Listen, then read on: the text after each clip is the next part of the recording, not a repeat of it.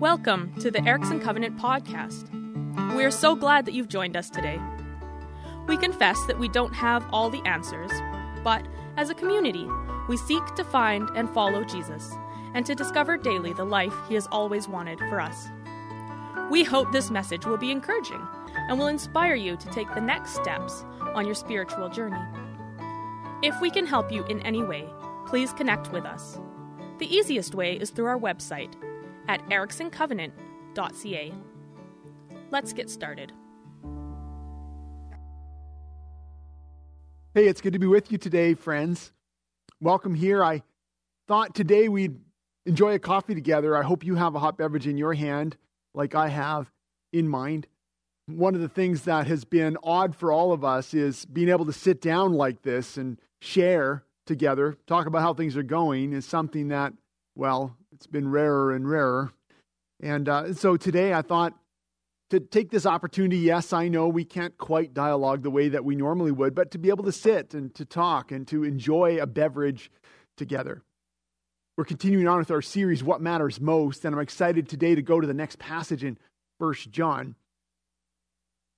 Listen, so much of what matters in life is about what we love in life, right? We know this. I mean, think about how we get to know one another. So much of our conversations will be around what do we love? You know, what do you love? What do you love to do on the weekend? What books do you love? Uh, what uh, artists or concerts do you love to go to? What movies do you love? What hobbies do you love? What are the what are the things that you just love to see, love to experience? Or maybe the classic question coming out of 2020 might be which places would you love to see? I know that a lot of our conversations as we get to know one another can be around that question. Many times, our friendships, in fact, are formed around shared loves shared love of hiking, shared love of birds, shared love of knitting, shared love of hockey or motors, or, well, you name it. And a lot of people have actually found wonderful friendships together around shared loves. Other times, of course, we may not share the same loves, but we can deepen our appreciation for each other when we share our love for something with someone else. I really enjoy hearing about your loves or your passions. As you share them with me, it may not be the same as mine, but it's always so, isn't it so interesting to hear someone share about something they love, they're passionate about it? That's something to me about their subject, but also about them. I appreciate them more. Our loves matter. They really do. And that's where John the elder, who's writing this letter to these Christians in his day, but now to us many years later, this is where he takes us today. It's about what matters most when it comes to our love. You know, so much of John's little letter is about love. Many of our classic statements about love, about how God is love, about how we should love one another, not in, not in just what we say, but how we live, uh, but how love is central to all of life, actually comes out of this little letter. Because love, you could say, ultimately matters most. But to really experience love, to know God's love, to have that living in us and bubbling in us and shaping us, John also gives what is very clearly a negative command in the passage today in order to fully love, there's something we can't love. And he gives us a command to do not love something. And, and it can seem a little startling, but as we dig into it, we're able to understand why he would say such a thing. Today, we're continuing in our series, What Matters Most, as we explore this little letter of First John, which is toward the very end of the New Testament. And John directs us, invites us, in fact, to examine our love our primary love. And to see that while there's many things that we can love in life, that's really true, the kind of love he's going to be challenging us on, there's an incompatibility with the love of God. And so I just, let's walk through that together today. How I wish we could maybe dialogue a little more about this. I'd like to hear from you some of your ideas. But my hope is very practical today. I'd like to not get bogged down in a bunch of the details, I'd like us to come out of the woods today with a real clear line of sight for where we can go next, where you can go next, where we, as the Erickson Covenant Church, or perhaps you as a seeker exploring faith, where you could go next when it comes to what matters most. Well, this is how John moves on. Verse 15, 1 John chapter 2, he says this Do not love the world or anything in the world.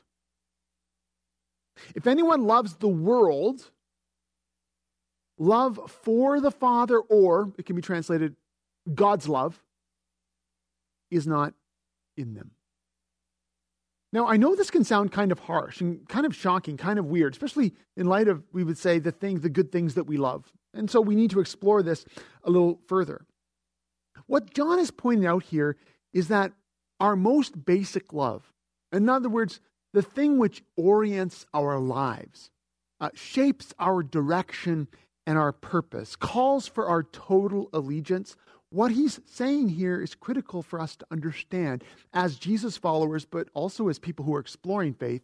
And is this there really can only be one primary allegiance, one true love. And so he puts it right out there in really stark terms. He says it's, it's one or the other these can't be shared. He, he's not talking here about hobbies or interests. He's not talking about that kind of love. He's talking about that basic obedience. He's actually talking about covenant, exclusivity. Who are we really following? What he's contrasting here is a heart that is bowed in allegiance, uh, worship, you could say, to ways of the world that stand in total contrast to who God is as he has revealed himself through Jesus Christ. And what he's saying is these two allegiances, these two ways of being, these two loves, well, it is one or it is the other. And actually, when we step back and think about the life of Jesus and what he talked about and how he spoke about his Father and the kingdom of God that had come through him, this is kind of Jesus 101. That as we come to see Jesus and begin to hear Uh, what he's talking about and see what he's doing and, and, and begin to take in this kingdom of God message that he was declaring, what we hear really clearly is that the first sort of response is that we have to repent, which can sound like really religious language now, but in Jesus' day, it wasn't religious language. It, it meant change allegiance, it meant turn around, it meant realize I'm going the wrong direction and face the other way. It's equivalent to someone who's way off on the wrong road, driving, driving, driving, and realizes they've missed the turn from way back there, and having to face that moment when they realize the only way to get where I need to go is I have to turn around and go the other way. And the call to repent from Jesus, John the Baptist, all through, is this call to recognize that I no longer am going to follow the path I've been following because now I've seen what God has done in Jesus. I'm going to turn around and go the other way. But you can't go both ways at once. That's the point here. And so when people, when we realize this is who God is, revealed himself in Jesus Christ, and we confess him as the Lord, the Master, the one through whom God has come, we're now confessing a new master. And by definition, that's rejecting the old one. And the Holy Spirit then takes up residence in us and our loves begin to change. Our way of thinking begins to shift. The old begins to ebb away because new creation has come to us. We're living now under new leadership, and that's a process for sure. And yet, it also represents a real moment in time when a change has occurred and our love allegiance has shifted from the way of the world to the way of the Creator.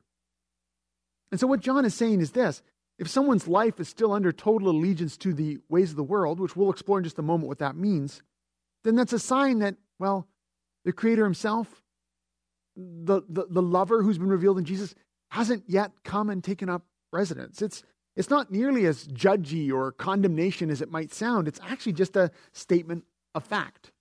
It's one or the other. Uh, Jesus himself said, when challenging people who were given over to the love of wealth, he said, Look, these two things can't coexist. You can't serve two masters. Remember Jesus when he said that? He said, Either you're going to serve one and hate the other, or love one and despise the other. And then he concludes by saying, You can't love both God and money. Well, there's a similar thing going on here. These two loves, loves can't coexist. Well, what does that mean? It's a negative command, do not love, in a, a letter that has been predominated by our need to love. So, how do we understand that? Well, first, I want to start with what it does not mean. I think this is really important because when we hear the words uh, just in English, you know, do not love the world or anything in the world, we can immediately begin to think of a whole bunch of things in the world that that doesn't make sense about. Like we think, what? Aren't, aren't I supposed to love my kids? well, one would hope. Uh, aren't I supposed to love the beauty of a sunset or the, the, the, the, the wonderful you know, creation of God? You know, we begin to think, what does this mean? Well, first let's start with what it does not mean. When John says, do not love the world or anything in the world, this is not suggesting that we then should despise God's creation, that we should sort of turn away in disgust to any sort of earthly or, or uh, tangible material realities around us, that we should disregard the body, for example, and not, not look at anything that's beautiful because it might detract us from God. I think you might know if you've read history or maybe you've even had some conversations with people um, that that is actually something that has held sway in history in, in various religious groups, but certainly within Christianity. And that is not what John's saying here. That's not consistent with the whole of Scripture. It's kind of a passion project of mine, but as Jesus followers, I believe that we actually need a more robust understanding of God's creation, of the human body, of our place as God's images in the world that He made. A more robust understanding of the planet, the environment. Um, in light of God's plan to bring renewal and restoration through Jesus Christ by the Holy Spirit. And so much of our confusion in life, our Christian lives, but also our broader societal lives, come when we have a false or faulty understanding of God's creation. This affects how we think about so many things, from, of course, our sexuality to our money, um, to family life, to the planet, how we how we vote, how we eat, how we exercise. All these things are really affected by the intersection of the body and creation and what God is doing. So we need to grow in that. And uh, if you've been around the Erickson Covenant Church for a while, you know I, I, I do talk about that periodically and maybe even even quite a bit. But I'm I'm shaped by the fact that Psalm 24, for example, says, "The earth is the Lord's and the fullness thereof." And all through Scripture, we see the goodness of creation held up, while at the same time acknowledging the brokenness that exists. Perhaps one of the most shocking things about um, this command of John to not love the world is that we can think of the most famous scripture of all time. John 3:16 says, "For God so loved the world that he gave his one and only son," right? And it's the same word. Uh, same writer, same word, cosmos, the word for world is the same. And so we think, what? God passionately loves the world and we're told not to love the world. How do these things go together? Well, the truth is that word has some plasticity, has some openness, like all of our language does. So the word cosmos can refer to all of the created world. It can refer to all of the humans. It can refer to uh, the, the goodness of creation. For God so loved his world, recognizing its brokenness, but he still sent his son to redeem it. But it also can represent um, you could say, the fallen world, or a world that has set itself up in rejection of the Creator. And it can represent society or culture or ways of thinking that are fundamentally opposed to God's best desires. A lot of words are like that. We know that the word flesh, for example, can mean positive or neutral things, and it can also mean negative things. That's in Scripture, that's in life. And so we look at this word and recognize that there's a need for some nuance. And one of the things that challenges us as Christians is that we need to have a, a better understanding of God's creation so that we can engage his challenge to both love and not love. We struggle with that, quite honestly, historically and otherwise. I was just reading the other day about uh, poet Gerard Manley Hopkins, uh, one of the greatest poets um, of the 19th century. And he struggled when he um, came to faith as a poet. He, he felt like the, the work of the art that was, you know, passionate in his life was somehow incompatible with following Christ. And so he set it aside. For seven years, he didn't write any poetry because he somehow had bought into this idea, which has been prevalent in Christian circles at certain times in history, that things of art or beauty or goodness, um, things of the world that were clearly creations of God, and yet somehow they thought they, they couldn't participate in them. I've heard of people who've come to faith and have set aside their musical instruments for the same reason. I have a friend who um, came to faith in Christ, and she was a, a working actress, actor, and uh, she she set that all aside for many years because she couldn't see how that was compatible. It wasn't until she matured in her faith that she realized she could really engage as an actor, and and she's acting today. I see her on Netflix all the time. Um, who uh, you know she could do that as a as a Christian and and and living as a an active, vibrant witness within that industry. She could do it, but it wasn't until she processed a better understanding of art and creation and goodness. And well, Gerard Manley Hopkins set this all aside until um, the Holy Spirit, as it were, worked him to a place where he realized, oh, as these things come together, I can both follow Jesus and express this art, this beauty, the beauty of the English language, which he did so well, in ways that bring glory to God and goodness to others while still following the command to not love the world that has set itself against Jesus Christ. We'll hear from him a little later, and I think you'll love what he has to say. Well, so that's what it does not mean. And I, I think um, there's a positive call in there to explore more deeply what does it mean for Jesus' followers to really appropriately love the world like God does. And we'll touch on that in a moment, too. So, what does it mean, this command to not love? It means that we do not invest in or we do not set as our primary allegiance a world that has set itself against God. That we evaluate the cultures, the systems, the ways of thinking and being that we perhaps inherited or that we uh, uh, were born into, that have, have influenced us sometimes unconsciously, those ways, those desires, those perspectives, that allegiance that dictated our lives apart from Christ that we recognize them for what they are and we do not allow them to lead or direct our hearts or our lives. We do not love them. We recognize them for what they are. We distinguish between the world that God loves and the creation of the world, as it were, that has rejected the Creator. And we follow Jesus, who will lead us to then lay down our lives for the world that He loves in a way that brings ultimate redemption.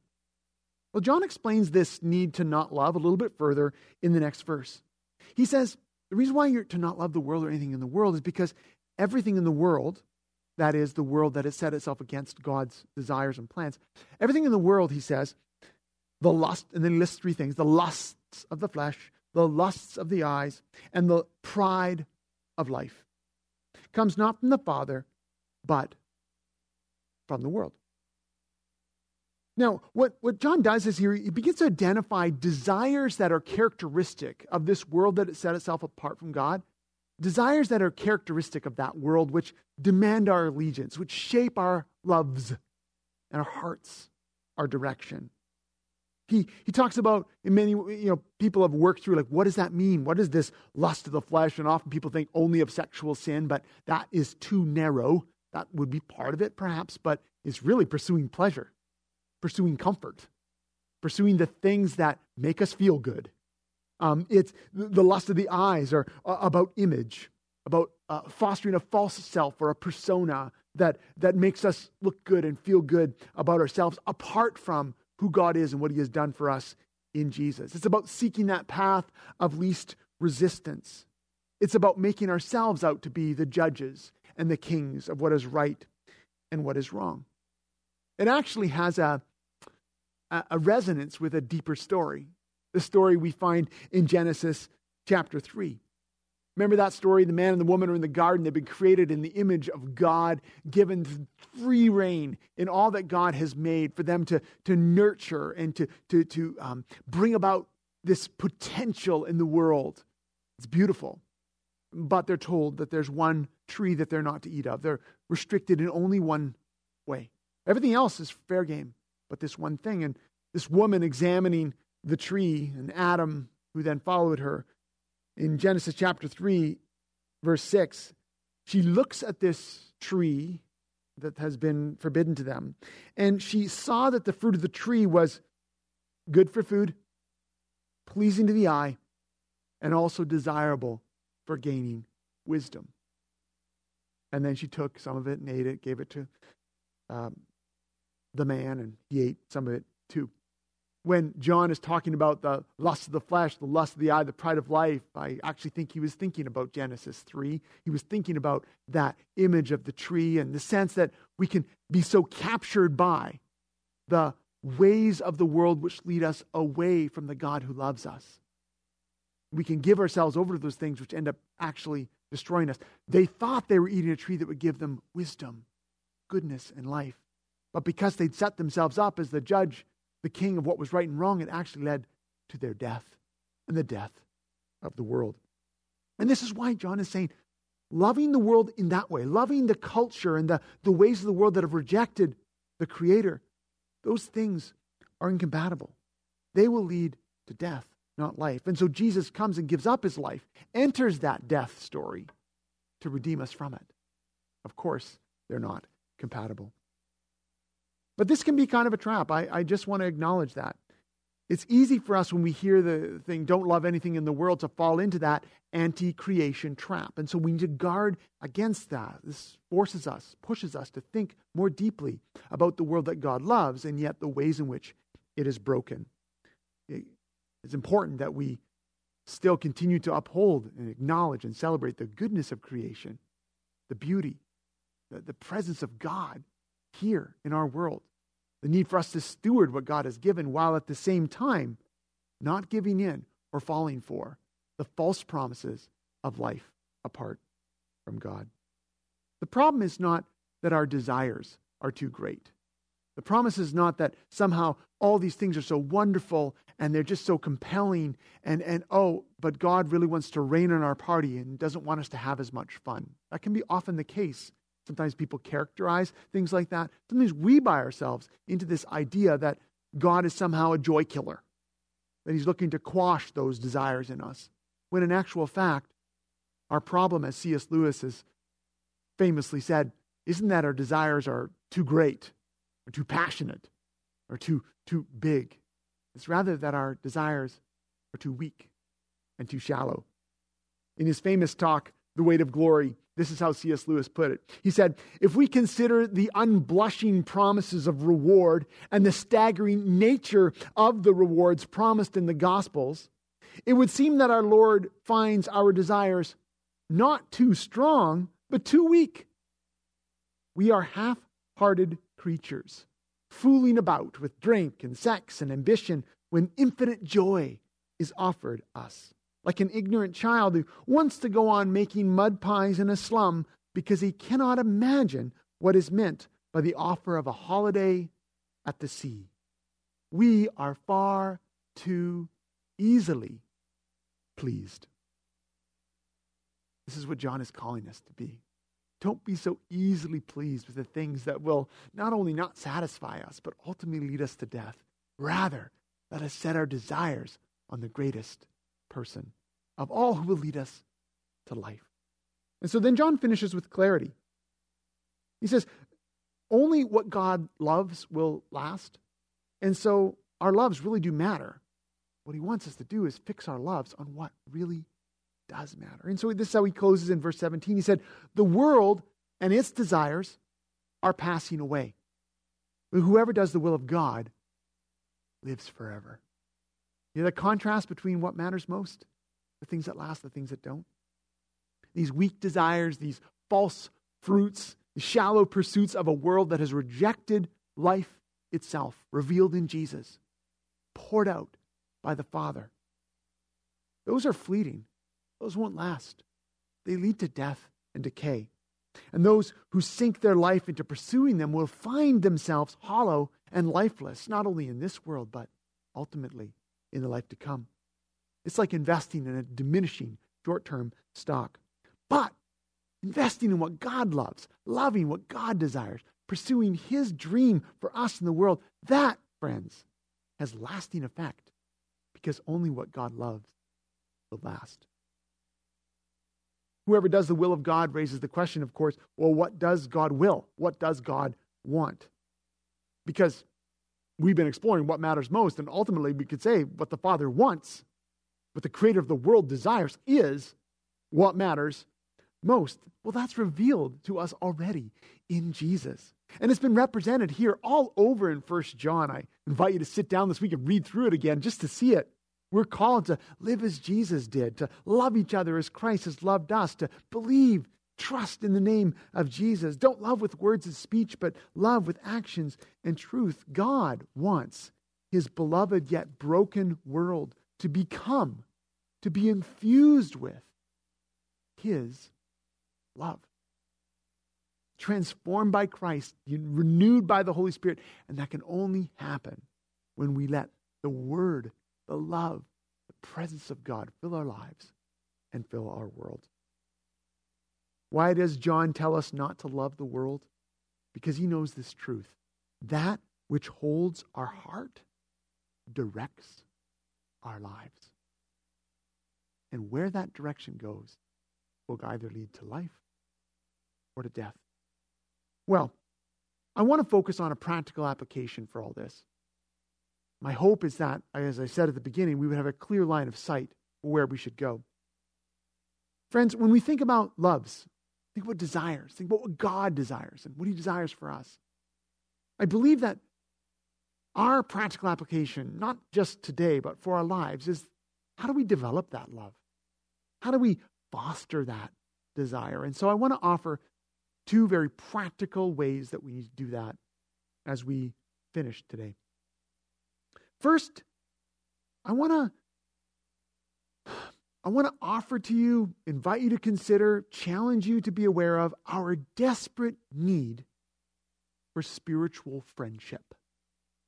Not just friends, we need those, but I'm talking about a particular kind of friendship where we can notice and name our most basic desires, where we can talk about who we are and who we are becoming, where we can explore the, the, the, missteps and the struggles and the questions of life with someone else that we trust. The practice of spiritual friendship, where two people essentially commit to walking together, physically or, you know, in, uh, as a metaphor, walking together through life, where they regularly connect, not every day, but maybe on a, a monthly level or every couple weeks where they connect, not just to catch up about the kids or life or work, that's fine, but particularly to have a conversation about our most basic desires, our basic loves, our direction in life, or as we've said as covenanters, how goes your walk? To talk about that together. Ecclesiastes 4 says, Two are better than one because they have a good return for their labor. If any of them, either of them falls down, one can help the other up. But pity anyone who falls and has no one to help them. Though one may be overpowered, two can defend themselves. A cord of, a cord of three strands is not quickly broken. And then John later in chapter 4 says, Dear friends, let us love one another, for love comes from God. I want to challenge you to seek a spiritual friendship. I want to be really honest with you as your pastor. This is an area of tremendous concern for me. And not just because COVID has isolated us. I'm concerned about that. I'm concerned about the rubbing of the shoulders and the, the connectivity of, of the whole body. But I am very concerned that even with the connectivity of gathering on a Sunday morning like we used to, or being able to maybe socialize a bit more. Even those, I don't believe that we're fostering this kind of spiritual friendship very much. Maybe not at all. And friends, I believe we need this. I believe it's actually something that is lacking in our life, and we are the weaker for it. And so I'm issuing a very clear invitation and challenge to you to consider making a spiritual friend, of, of seeking out a relationship with someone with whom you can foster this kind of conversation. I want to give more details on how that is done. I want to be really practical about this. And so I'm going to come back to some uh, concrete way that you can be involved, but I want to go to the second thing first, okay? I don't want to get too confusing here. So, we need to nurture a spiritual friendship. But the second thing is not just our desperate need for spiritual friendship, but our daily need for spiritual practices, or sometimes called spiritual disciplines. We need to be practicing things in our daily lives that nurture our desires, our love for God, that keep us oriented around the love of the Father versus the love of the world. I recently read, just a few days ago, a book by Mark Batterson, the pastor in Washington, D.C. Uh, the, the church there, National Community Church, meets just minutes from Capitol Hill. And uh, they're having a tremendous influence there for the gospel. But Mark Batterson said this in his book, Win the Day, which is a great book to set off your 2021. It sure has helped me. But he said this that was powerful. He said, The only ceiling on your intimacy with God and your impact on the world is your daily spiritual disciplines. Do you hear that? I'm going to say it again.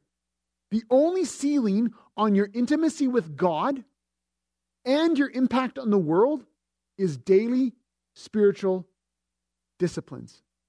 Friends, I believe that is true. And we need to have practices, habits in place that, that foster intimacy with God and that grow our impact for the world. Now, I know that sometimes this kind of conversation can induce guilt or feelings of shame or all that. Oh, I'm frustrated because I fail. Listen, I really get it. And as I've said before, this is, is a guilt free zone here.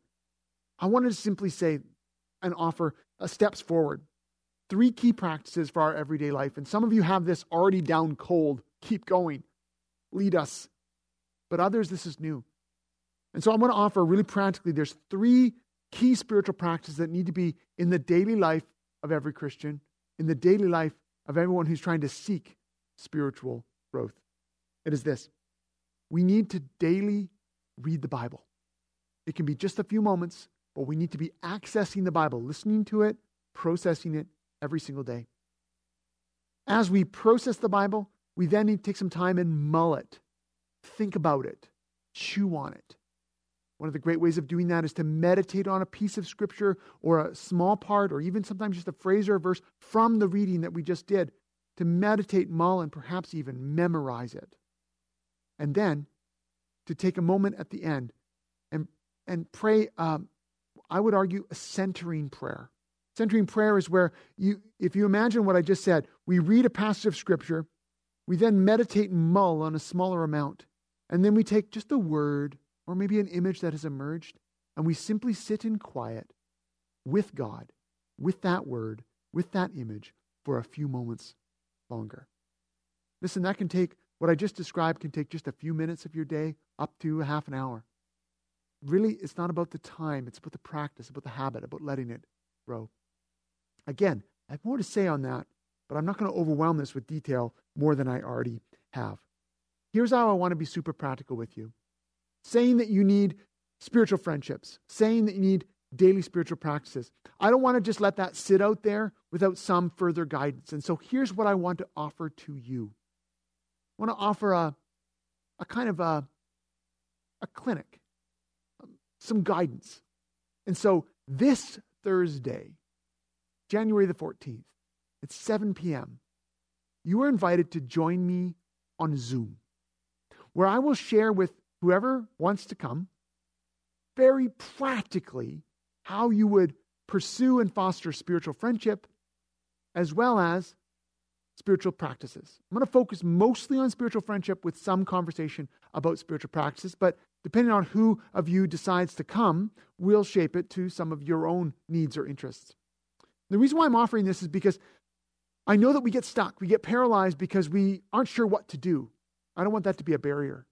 What would be ideal is if you already have a person in mind about, uh, yeah, I'd like to ask this person to consider walking with me as a spiritual friend, is if both of you came to this Zoom conversation. So that's going to be at 7 p.m., January 14th on Zoom. But you have to RSVP for it. I don't want to leave this up to chance. You have to let me know that you're coming, and then I'll send you the Zoom link. So email connect at ericksoncovenant.ca and say, I want to be part of that Zoom clinic on spiritual friendship, on spiritual practices. I really believe that this is critical, friends. I actually think that if you will make the decision to foster a spiritual friendship, and if you will instill those habits that I'm talking about, you will see 2021 in an entirely different light. God will do things in you and in us as a church that will be so transformative, we will be blown away. Remember what Batterson said? The only ceiling on our intimacy with God and our impact in the world is daily spiritual disciplines, and I would include in that these spiritual friendships. It's really, really true. Listen, I'll finish. God is calling us to our greatest experience of love as we receive from Him everything He desires to give. John imagines a world, a cosmos filled with God's love, and knows that if we will give ourselves fully to it, our world will ultimately be transformed. But here's the important thing to remember as we finish we can feel inadequate for this. When I hear the contrast, do not love anything in the world, I think, yeah, but I do, and I struggle with that, and I feel weak and faulty and frail. God knows that. Here's the beauty of the good news about Jesus Jesus has fully loved the Father, and he has fully loved the world the way it's meant to be loved. He's done this for us. He's already made the right offering, the right response to the Father. He's already set the course for redemption for us. Remember what we talked about last week the things that are already true, that we're forgiven, that we know God, that we are overcomers. Bring this along with you into this conversation because of who Jesus is. We can truly love the Father and not love the world in the ways that we should not, but also ultimately to love the world around us, the people around us, the creation God loves, in the only way that God calls us to, sacrificially showing the love of the Father revealed through our actions, revealed through the good news about Jesus. And this is the love the Father is calling us to because it's the love that matters most. Let me pray for you as we go to our last song. Lord Jesus, Thank you for revealing what matters most to you, which is the love of God being poured into our lives and transforming the world that you love. I pray today for our church and for each person, each family who is participating today in church online. Lord Jesus, would we have that clear line of sight, that we would have the courage to take that step forward, that we would seek a spiritual friendship, we foster daily habits that, that ultimately lead, lead to this transforming love, reshaping our very lives. Pray this in the name of Jesus. Amen. Thanks for listening in today. We hope you feel encouraged and challenged. If you know someone who would benefit from what you have heard today, please share this podcast. For more information, or if you have questions, you can connect with us through our website, ericksoncovenant.ca. You can also find us on Facebook by searching for Erickson Covenant Church.